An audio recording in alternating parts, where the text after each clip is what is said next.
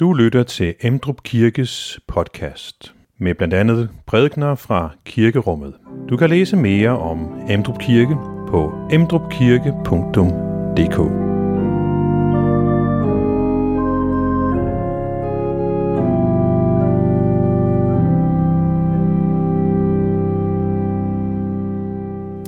I evangeliet i dag, så opfører Jesus sig umiddelbart på en helt anden måde, end vi er vant til, at han gør. Han plejer jo at være venlig, han plejer at være i mødekommende, men først er han tavs over for den kvinde, han møder, som råber om hjælp. Så ser han ud til at være enig med disciplene om, at hun skal bare sendes væk. Fordi hans opgave på det her tidspunkt er jøder og ikke hedninger. Og til sidst så kalder han hende for en hund. Og så tænker vi, har Jesus bare en dårlig dag? Eller hvad sker der? Det skal vi prøve at finde forklaringer på, når vi kommer til prædiken. Og et af svarene er, at det her handler om Jesu trospædagogik, som også er overskriften i dag.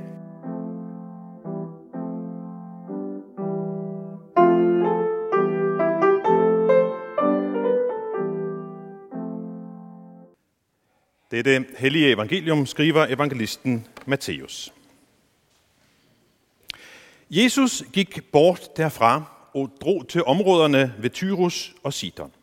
Og se, en kananæisk kvinde kom fra den samme egen og råbte, Forbarm dig over mig, herre Davids søn, min datter plages slemt af en dæmon. Men han svarede hende ikke et ord. Og hans disciple kom hen og bad ham, send hende væk. Hun råber efter os.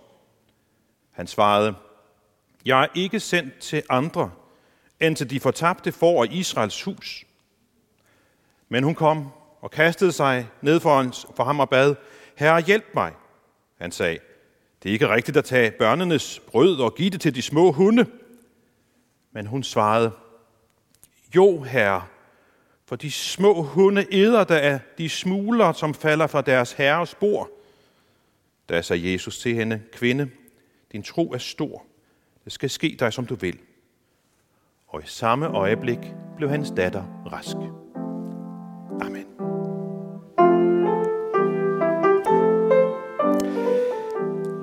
Genåbningen af vores samfund øh, har været i fokus i denne uge, og et af de spørgsmål, der har været diskuteret og omtalt, er patientrettigheder.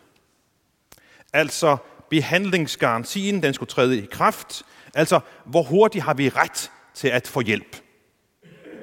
Og netop hvad vi har ret til, det betyder meget for os i vores øh, velfærdssamfund. Og så ind i den virkelighed, så kommer den her tekst med Jesus, som møder den kananæiske kvinde og udfordrer vores tankegang. Over for Gud duer vores rettighedstankegang ikke. Men vi kan være sikre på, at han har syn for vores nød. Det er, som jeg nævnte i indledningen, en speciel tekst, hvor Jesus synes at opføre sig på en anden måde, end han plejer, og vi tænker, der er noget galt her, Jesus. Hvad går der af dig? Men lad os prøve at finde forklaring. Og lad os starte med at sige, det her er faktisk ganske normalt. Vi synes, de er overraskende, det synes de ikke. Kvinden er jo en kananæer. Hun er en hedning. Hun er uren. Så hende vil man helst ikke have noget med at gøre. Det, det er måske lidt ligesom, at der kommer en person over til os. Vi ved, vedkommende har fået har corona lige nu. Så tager vedkommende mundbindet af, og hvis ikke noget vil sige, og begynder at råbe i hovedet på os. Hvad vil vi gøre? Vi vil stikke af, fordi vi er bange for at blive smittet. Ud fra samtidens kultur skulle Jesus heller ikke tale. Det er, han, han er en rabbi, hun er en kvinde, en fremmed kvinde. Ganske normalt, det der sker her. Det er den ene forklaring. Den anden forklaring er, at det passer ikke til Guds tidsplan. Altså to gode forklaringer, det er normalt, og det passer ikke til Guds tidsplan. Problemet er bare med de to forklaringer, at dem kan vi ikke bruge til så meget i dag.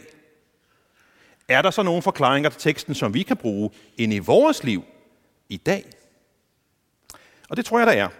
Lad mig komme med to. Den første er, at sådan kan vi også opleve, at Gud reagerer, når vi beder til ham. Vi beder, men oplever ikke at få noget svar. Vi oplever, at Gud er tavs. Vi oplever, at han tilsyneladende ikke vil hjælpe os. Og jeg tror, at der er rigtig mange mennesker, som har gjort sig sådanne erfaringer i en eller anden udstrækning. Og man har lyst, lyst til at råbe, jamen Gud, hvorfor svarer du ikke? Eller som en bogtitel, Gud, hvorfor sover du? Er du der? Så evangeliet beskriver en situation, som vi måske kan genkende fra vores eget liv. Den tavse Gud. Og den anden forklaring er, at Jesus til tider udfordrer os og vores bøn om hjælp. Han, han tøver med at komme os til hjælp for at teste vores tro, for at styrke vores tro, for at rense og udvikle vores tro, så at, den, så at vores tro på ham bliver, bliver dybere, bliver, øh, tåler lidt mere modstand, og så når den frem til den velsignelse, som den tørster efter at få. Og derfor er det, at Jesus ikke altid stryger os med hårene, men nogle gange mod hårene, og giver os lidt modstand. Måske synes vi, ah, det er for hårdt, Jesus. Nu bliver jeg sur på dig. Du lever ikke op til mine forventninger. Jeg har jo krav på, at du skal opføre dig pænt, Jesus, over for mig. Jeg bliver sur, jeg bliver fornærmet. Ikke noget med Jesus at gøre. Eller det, som Jesus egentlig vil, er, at vi holder ud. At vi modnes. At vores tro vokser på den måde, at den bliver mere, med moderne ord, robust, mere kæmpende. En tro, som holder fast i, at han faktisk vil hjælpe, og ikke giver op, før han gør noget og giver lyd fra sig. Så vi har brug for, at vores tro kan holde modsigelsen ud. At vi også tror på ham, når han er tavs, når han, han modsiger os. Og derfor kan han arbejde på, at vores tro styrkes, at troen får større indflydelse i vores liv. På den måde kan vi lære noget om tro af den her hændelse. Selvom Jesus er tavs og dermed afvisende overfor den kananæiske kvinde, så giver hun ikke op. Hun ydmyger sig. Og der, hvor modsigelsen er allerstærkest, hvor han kalder hende for en hund, der er hendes tro blevet så stærk, at hun med den tro beder om, bare jeg må få en lille brødkrumme af dig, Jesus. Det er nok. Jeg skal ikke have en masse. Jeg ved godt, jeg ikke har ret til det helt noget som helst, men Jesus, hvis jeg bare kunne få en brødkrumme fra dig. Og sådan kan Jesus også nogle gange styrke vores tro med sin trospædagogik så vi på trods af modsigelse kan holde fast i, at han velsigner den, som søger hans hjælp før eller siden. Og hans velsignelse kan bestå i hans brød til os, hans offer ham selv, og en krumme er nok, når det er hans brød. Og som vi om lidt skal opleve, en oblat, det er jo en form for krumme, er nok, når det er fra Jesu brød, Jesu krop. Lad os bede.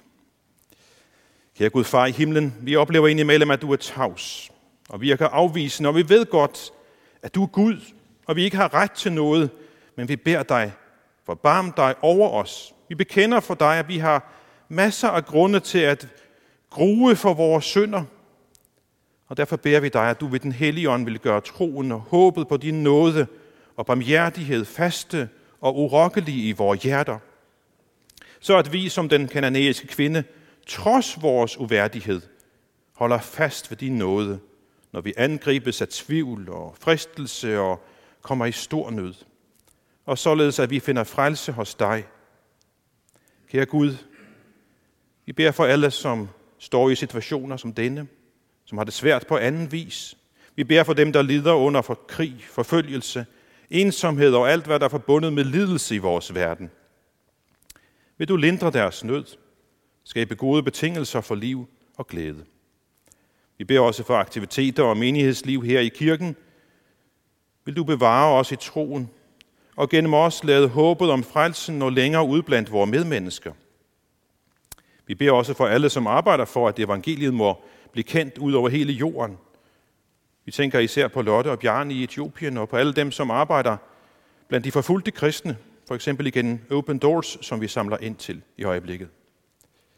Tak for, at vi må komme til dig i bøn, med både vores glæder og vores bekymringer.